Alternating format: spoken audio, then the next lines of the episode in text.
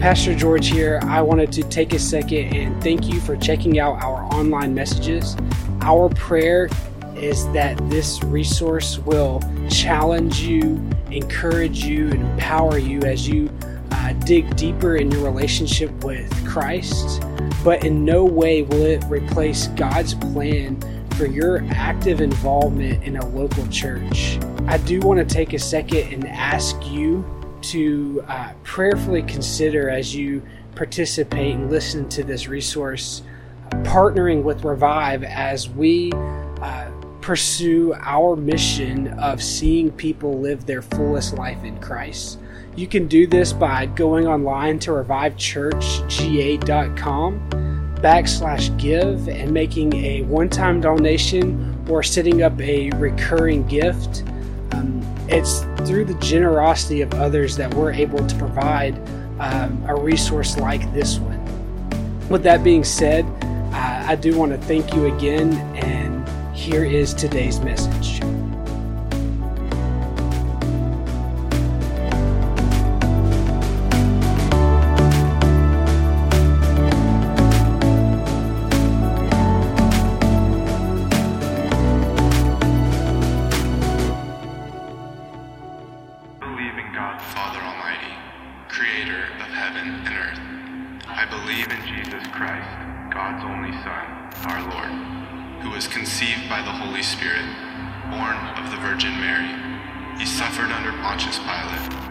crucified, died, and was buried.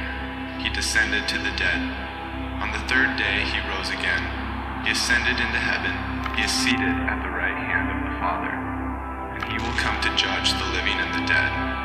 I believe in the Holy Spirit, the Holy Catholic Church, the communion of saints, the forgiveness of sins, the resurrection of the body, and the life everlasting.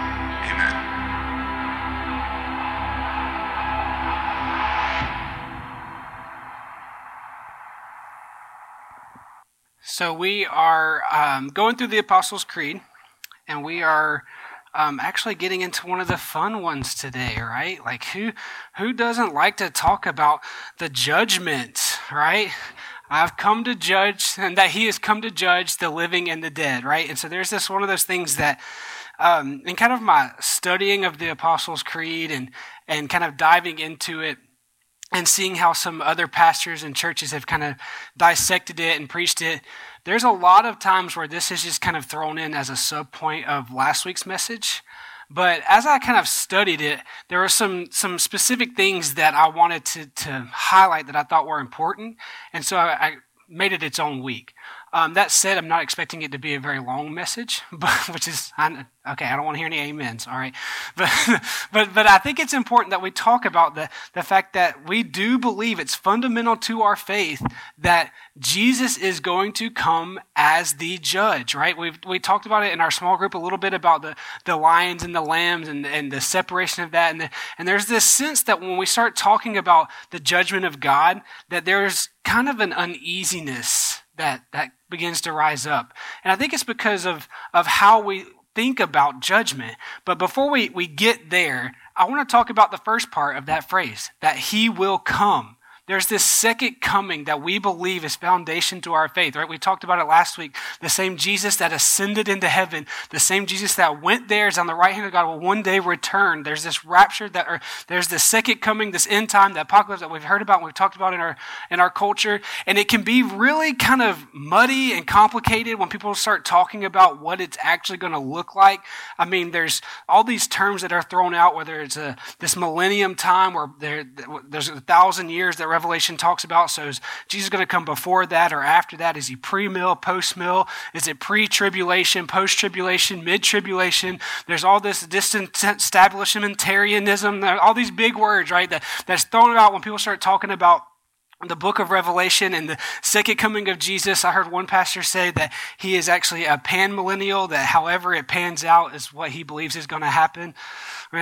Okay, but so there's this sense of, of there's some confusion that's around it. And the good news this morning is I'm not going to settle that confusion for you. Okay, that's not the point of this message. But what I do want to kind of highlight is that there's a very strong part of our culture that sees this the end time being marked by the rapture, right? Where all the people who believe in Jesus are going to just disappear. There's going to be car accidents. There's going to be clothes left on the ground, right? We've all seen the movie. This is very popular from the Left Behind series books, right? I can remember one time I was at home as a little kid and I woke up and I woke up and I walked into the, the living room from a nap and there was nobody there and and my I had been heard or taught or somewhere learned that there's the rapture is going to happen and all the people that are following Jesus are going to be gone and that everybody else is going to be left and they're going to be thirsty. There's not going to be any more water. There's nothing going to be to drink. And so I walk out and nobody's in the house and so I'm losing my mind. I'm like, oh no, I didn't make the rapture. I'm stuck here. The first thing I did was I ran to the sink and cut it on to make sure there was still water.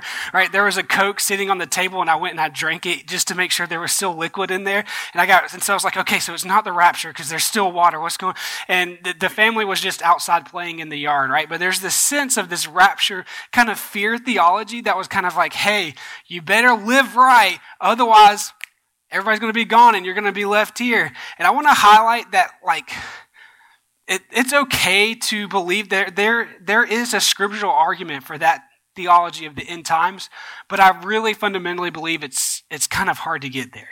Um, you have to kind of take some scriptures out of context and then add it to some other things. And so it's not the best way to think about the end times. I want to kind of highlight where it generally comes from, and that's First Thessalonians verses 4 verses 16 through 18 and i'm actually this is going to be what we're kind of t- our main text today so i'm going to read verses 16 through chapter 5 verse 5 but it says this for the Lord himself will come down from heaven with a loud command and with the voice of an archangel and with the trumpet call of God. And the dead in Christ will rise first. And after that, we who are still alive are left and are left will be caught up together. That's where that rapture theology comes from. We'll be caught up together with him in the air in the clouds to meet the Lord in the air, and so we will be with the Lord forever. Therefore, encourage one another with these words. Now, brothers and sisters, about the times and dates we do not need to write to you, for you know very well that the day of the Lord will come like a thief in the night. While people are saying peace and safety, destruction will come on them suddenly as labor pains on a pregnant woman, and they will not escape. But you, brothers and sisters, are not in darkness. So this day should not, so this day should surprise you like, the, like a thief. You are all children of the light and the children of the day. We do not belong to the night or in the darkness. So the main part of this, this theology, this rapture theology, is this caught up into heaven with the Lord, right? So that it comes in and it's this triumphant entry where he, Jesus comes back down to the earth, and as he's coming, there's the archangel, angel, there's the trumpets that call, and, and it says the dead in Christ will rise, right? And we're going to talk about that in the resurrection of the body uh, at the end of the day, but the dead will rise in their new bodies, and it says we who are still here will be caught up and we'll meet Jesus in the sky, we'll meet him in the clouds, and so that's where this kind of base basis for this rapture theology comes from. But, but I kind of want to explain this more with an illustration. I think it'll help us kind of wrap our minds around it. Uh, when I was fresh out of high school in a car accident, um, I was rear-ended. I broke four of my lower vertebrae, and it caused me to be in this like brace thing for a long time. And my family had this beach trip planned to Myrtle Beach, right? But I couldn't ride in the car that long. So it was worked out that I didn't have to miss the, the vacation. I got to fly there, right? It's actually the only time I've ever flown in an airplane, right? And it was, so I'm going and it was a lot less majestic than when Jesus comes back, like riding on the clouds and the, the white horse. Like, no, this was like a gum wrapper put in the sky for this flight from Atlanta to Myrtle Beach. So it wasn't a long one. They didn't really care about us. And I'm sitting next to this lady and I'm like trying to like make small talk and she is either terrified or she hates me. And so it was really awkward. okay. That was beside the point. But so I'm, I'm flying into Myrtle Beach, right? And as I'm, I'm coming into town, what does my family do? Right? They don't stay at the apartment. They don't stay at the in the room or stay at the beach. They come and they meet me at the airport to bring me back to where they are, right? And so there's this sense of if you've ever had somebody fly into town, a guest or a visitor flies into town, what do you do? You go and you meet them at the airport and then you bring them back home. You bring them back. And so this, this part, this is, Paul is kind of illustrating what's going to happen. It's, it's, it's very custom. The, the readers at this time would know this because it's like as if a king was entering the city. Everybody comes out of their homes. They go out, out of the city to meet the king as he's coming in. So they're saying is like all of us believers, all who are still alive, all the dead will be raised and we're going to meet our king and we're going to come back to earth with him. So there's not this sense of, of being raptured, going off into this imperial, floating on the cow, clouds with our uh, white robes and wings where we turn into angels. That's not what hev- that's not heaven. Heaven is going to be here on earth. It's the new heavens and new earth, right? So there's this sense of we're going to meet Jesus and come back. It's a, it's, it's a, not a disappearing and going off into this imperial place. So when Jesus is going to come, we are going to be with him. It's going to be a new heaven and a new earth. And so we know that there's kind of a lot of confusion around that, but, but I want us to understand that there's this sense of it's not the left behind theology. All right, it's not the left behind theology where if you're not living right, one day Jesus is going to come like a thief in the night and you're going to be stuck here. Okay, so the, the, there's, it's a lot deeper than that, but I want to lay that foundation. What it is, though, it is a judgment day. The Bible is very clear about that, that, that there is going to be a time where Jesus returns, and when he returns, there's going to be the separation of the sheep and goats. There's going to be judgment. Romans 14:10 says this: You then, why do you judge your brother or sister? Or why do you treat them with contempt? For we will all stand before God's judgment seat. Everybody. Nobody gets to miss out on that. When Jesus returns, we all stand before him uh, as the judge, where he looks at our life, where he looks at the way we've lived, he, and he makes this judgment. There's the sense that he comes to judge the living and the dead. Nobody gets to dodge that. And we don't like that because we know we know that judgment it, it's if i mean think about a time where you've been maybe before a judge i got a ticket one time and i had to go in and i was going to try to talk them out of giving me the ticket and maybe reducing it so i got all dressed up and i'm going before the judge to plead my case right and there's this sense of like terror or tremor or anxiety or worry because I deserve the ticket. I was definitely speeding, but I wanted to kind of show me some grace. So there's this sense of, of, of an anxiety that comes with that. And so, on the surface, when we think about ourselves being judged, we don't like that. But we do like a righteous judge because if somebody has wronged us, if somebody's hurt us or a family member and they're before the judge, we want them to throw the book at them, right? Like, like let's be real. And so there's this sense of judgment does have this side that that we do like, but I think the reason, I think the reason when we think about God's judgment, why we have kind of a angst towards it, is because of what our culture has typically done with the Bible, right? So when we think about judgment, we think about, I, I like to illustrate with a seesaw. So you got the seesaw, and on one side is all the righteous, good things you've done, and on the other side is all the sinful, bad things that you've done. And we, we're spending our whole life making sure that the righteous side is heavier, that it's down on the ground, right? And as long as once we like die, that righteousness side, as long as it's down, it's the heavier side, then we're good to go. And so what we've done, what we've done is we've taken the Bible and we said, you know what? Well, there's this verse that says I shouldn't lie, and there's this verse that says that I should uh, read my Bible, pray every day, and I'll grow, grow, grow, right? And, and, we got this sense of, of as long as I'm taking this, uh, this handbook on how I'm supposed to do life, if as long as I obey every little rule, then my righteousness side of the seesaw is going to be lower. And so we have this sense of we going through life and, and we're worried about being judged. So when we go to the, it's all about our behavior and what, how the Bible's this handbook for what we're supposed to do. And the truth is, the Bible is wisdom literature, right? Like it's supposed to tell us how we live our life, but, but it's not in a way of giving us a list of rules and commands we're supposed to follow.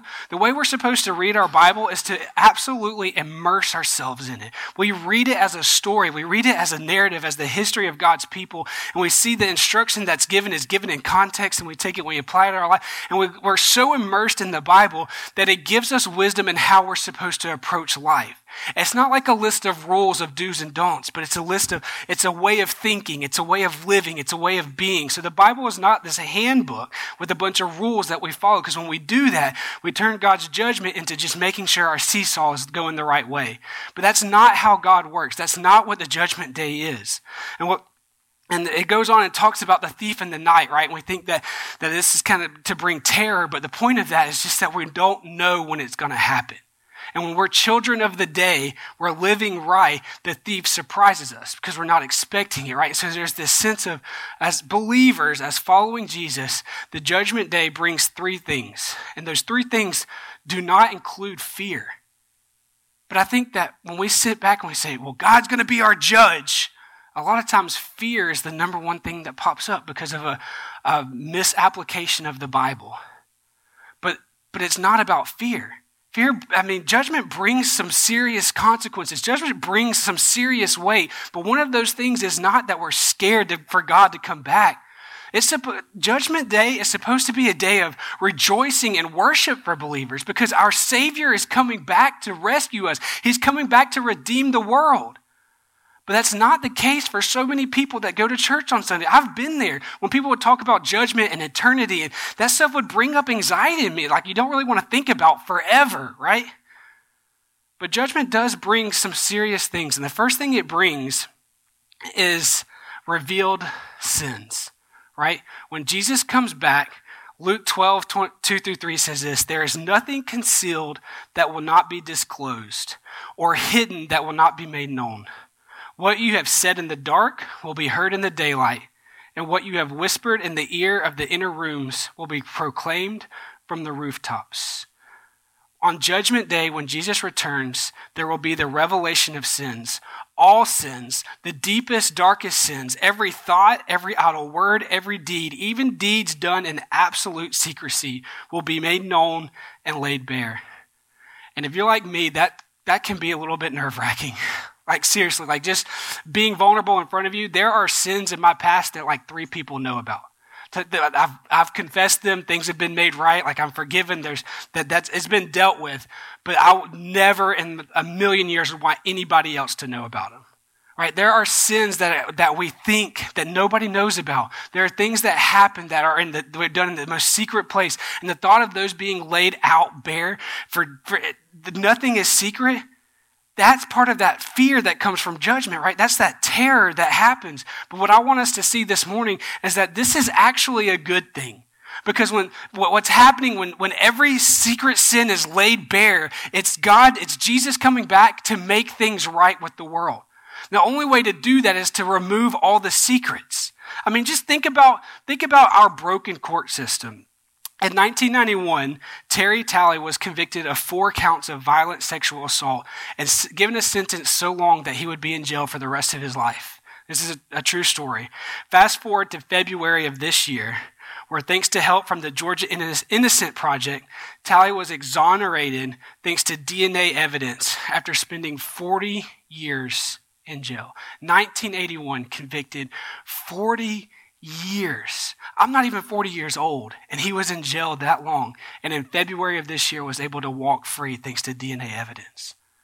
The only uh, think about the other side of that. Think about the you know you got to be careful here because she was found innocent. So I don't want to like you know make any judgment. But we most of us know the Casey Anthony case, right? And we were all like super convinced she was guilty, but she walks free.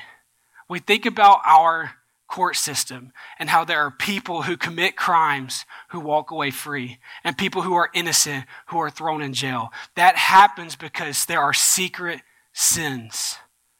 There are crimes which go never, that never go punished, and there are crimes for which no human punishment even seems adequate.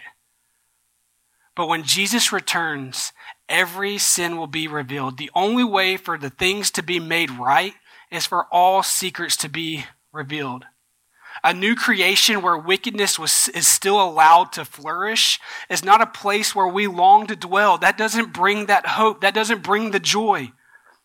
Love without justice is just sentimentality. As Timothy Tennent, love without justice is not something we long for. As Christians, part of being here on earth, part of dealing with what we're going through is this fixed hope on the one day that all will be made right. And if Jesus doesn't come and reveal all sins, then all can't be made right. So there's this sense, this fear that comes that when we think about our deepest, darkest secret being revealed, but it shouldn't raise up fear. It should raise up joy and worship and praise because we know that this fallen world that we live in, where there's evil and brokenness and sin, that it will be no more. But the truth is, maybe that doesn't bring peace. and hope like it should. Like, yeah, I get it. It's good that all secrets should be revealed, but still, the thought of my secrets, man, it makes my stomach hurt. It makes it turn. But the good news is, is, is while the sin, sin being revealed is making things right, so the first thing that Judgment Day brings is the re- revelation of sins. The second, it, the second thing it brings is vindicated faith. See, while the record of sins is not the only book that's talked about in the Bible, there, there's also the record of those who have placed their faith in Jesus. If you've seen the Left Behind uh, documentaries or books or storylines, or you've read it or whatever, you probably have heard about the Lamb's Book of Life, right? This Lamb's Book of Life, where there's the name of all those who have placed their faith in Jesus is written down. See, the church will be vindicated not because it's without sin, we have all fallen short, but because of our perseverance and faith. See, when we talk about the end times, we talk about Judgment Day when Jesus is returning, we have to see it in its full context. Judgment for, for those who have their faith in Christ, God has already paid that price through Jesus. God made judgment through Jesus taken upon himself. No, way, God through Jesus has taken upon himself the judgment which sinners deserve. The thing that we deserve has already, the judgment for those revealed sins has already been paid.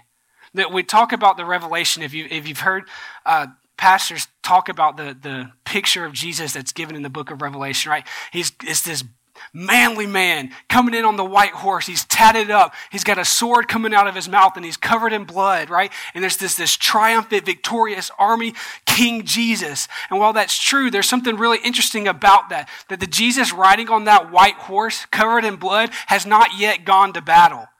The blood that is covering him is not the blood of his enemies, it's his own blood. That's, he's victorious, he's on the throne because of what he did on the cross. That, that power that he comes in is because he already took on death and death thought it won, but it did not.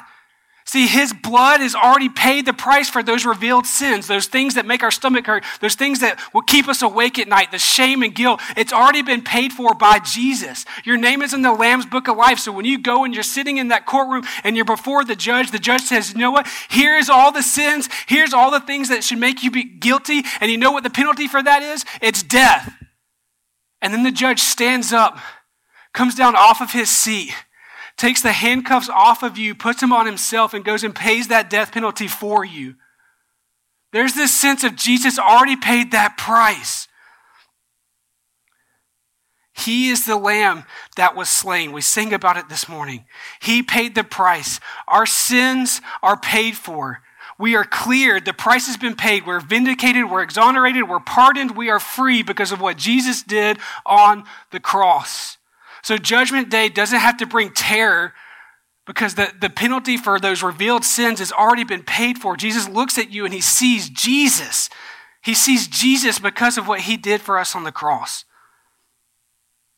But here's the deal those who don't accept and follow Jesus, they have to stand before the bar of God's justice and render the full account of their own lives and receive the due penalty for every thought or deed. So there is this tension that comes for those who don't follow Christ. And I don't say this to try to talk you into following Jesus so that you don't have your day in court. Because here's the deal the day in court's going to happen. But I want you to follow Jesus because when I talk about your deepest, most secret sins being revealed and you realize how broken you are and how much you deserve that death penalty, then you realize that you have a God that loves you so stinking much that he paid that death penalty for you. That's why I want you to follow Jesus. That's, that's the point. It's not so that we don't have to have the day in court. It's not a fear based thing. It's not a follow Jesus or he's going to return and you're going to be stuck here during the rapture. No, it's follow Jesus because he gave his life for you.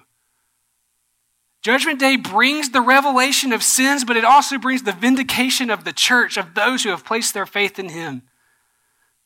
And the third thing that it brings is a righteous reward. 1 Corinthians 13, 11 through 15 says this For no one can lay any foundation other than the one already laid, which is Jesus Christ. If anyone builds on this foundation using gold, silver, costly stones, wood, hay, or straw, their work will be shown for what it is, because the day, the judgment day, will bring it to light. It will be revealed with fire, and with fire, and the fire will test the quality of each person's work. If what has been built survives, the builder will receive a reward. If it is burned up, the builder will suffer loss, but yet will be saved, even though only as one escaping through the flames. So, what's interesting here is it talks about a reward for the labor, for the things we've done for God, but it's not talking about salvation. So, so sometimes we don't really want to talk about the fact that there's a there's almost like a reward system. Like God looks at your labor, He looks at how you served Him, He looks at how you loved Him, and that what you did on earth. And there's this reward that comes from that. And we don't know the the details of this reward we don't know the precise way it was going to be played out. We don't know what the reward is or how it plays out. But the truth is, we know there is a reward. And the fact that there is this reward means that God looks at us as followers and he says, there's a reward for your kingdom work. And this helps to bring hope. I think about, I think about the excitement that comes with the reward and even not knowing the details of all that it entails. Um, you know, Addie Lee loves a, a, good surprise, right? And you just, you don't even have to tell her what it is. You'd be like, Addie Lee, I got a surprise for you when we get home. And it can like be a picture that you drew for her, or it can be a Power Wheels that cost a bunch of money that you spent for 17 hours putting together, right? Like there's, it doesn't matter what it is. And there's this sense of, oh, when I get home, there's gonna be a a reward. There's going to be this excitement. There's going to be, and then what happens is if it's a long car ride, she's still got that hope. If, if she's thirsty or hungry, there's still that hope that when I get home, there's a surprise. And so this reward points, it points to the fact that there is a future hope in Jesus, that when he returns and there's the new heavens and the new earth that's going to be laid out, there's going to be a prize for us, right? That prize is, it, it, streets of gold, presence of Jesus. Like there's all these different things that play out in scripture. I encourage you to go look it up, do your own study it, read it. But what I want to talk about this morning is that, that there is this hope that there's future reward for laboring for God right now on earth. And man, does that not give us power and encouragement knowing that as we go out into the world, we're going to face conflict. We're going to face judgment of others. We're going to face people who think, wow, why are you following Jesus? Why do you stand in that way with him? Why do you feel that? Why do you follow his rule? Why do you do? There's going to be all these accusations thrown against us. But we know that as we labor and we tell our neighbors about Jesus and we, we tell our friends and our coworkers about Jesus, that no matter what happens, there's a reward as we labor for him. So when we think about this judgment day, we have to understand that, that there is a point to it. The point to all of this is, is that Jesus, when he returns, our sin's going to be laid out. Everything is going to be made right. And that brings hope and joy. We know that there's going to be vindication for our faith, and that brings hope and joy. And we know that, that there's going to be a righteous reward, and that brings hope and joy. See, the thing is, that we as humans, I say especially now, but it's not even just especially now, every human in the history has been at a place where they really, really needed hope. Whether it's things going wrong at home, whether it's things going wrong in the community or in the politics, in our countries, in our world, we can look around and we can see and feel and know the despair that surrounds us. But when we think about the judgment day and when Jesus returns, we know that we have hope. Not just, not just wishful thinking. Not like, man, I can't wait till we get some more help at work or new management. Listen, I know what that's about. It's okay to feel that way, all right? But I'm talking about like real confidence, knowing that whatever's going on right now is not forever. We can know what we're going through right now is not forever because Jesus will return. Jesus will return, and that brings this unending hope and joy because I know that when He returns, all things will be made right. I'll be vindicated for my faith and my perseverance in Jesus, and I'll know that there's a righteous reward for as I labor for Him. The goal for today is that when you sit and you think about the judgment day, that it doesn't bring fear and terror, but it brings awe and wonder, that we can focus on Jesus and we can give him all of our worship and joy. That as you're going through a really terrible time at work or a really terrible time at home, maybe a terrible time in the finances, what kids aren't obeying, whatever frustrations are going on, that we can take time to focus on Jesus and know that he will return, that he is victorious, that he is our king. The judgment day doesn't bring terror, it brings worship. So as you go and you think about, as we recite the creed here in just a minute, and you get to that line, I want you to see that Jesus will return and he will judge the living and the dead. And when he does, it should inspire worship and joy. Let's pray. Heavenly Father, I thank you that you gave it all. I thank you that you did pay the price, that our sins are covered. That even though we have fallen short, that we can look forward to the judgment day because we know, Lord, that our faith in you will persevere. I pray, Lord, that, that as we think about that, and uh, even if we get questions about it in public, as we, as we face our day, the, the fact that we know that there is a bright future, that the best is yet to come, that what we're going through right now is not forever. But Lord, your kingdom, your reign, your power, your glory, it is forever. Let us fix our eyes on that hope. In Jesus' name we pray. Amen. Let's say the creed.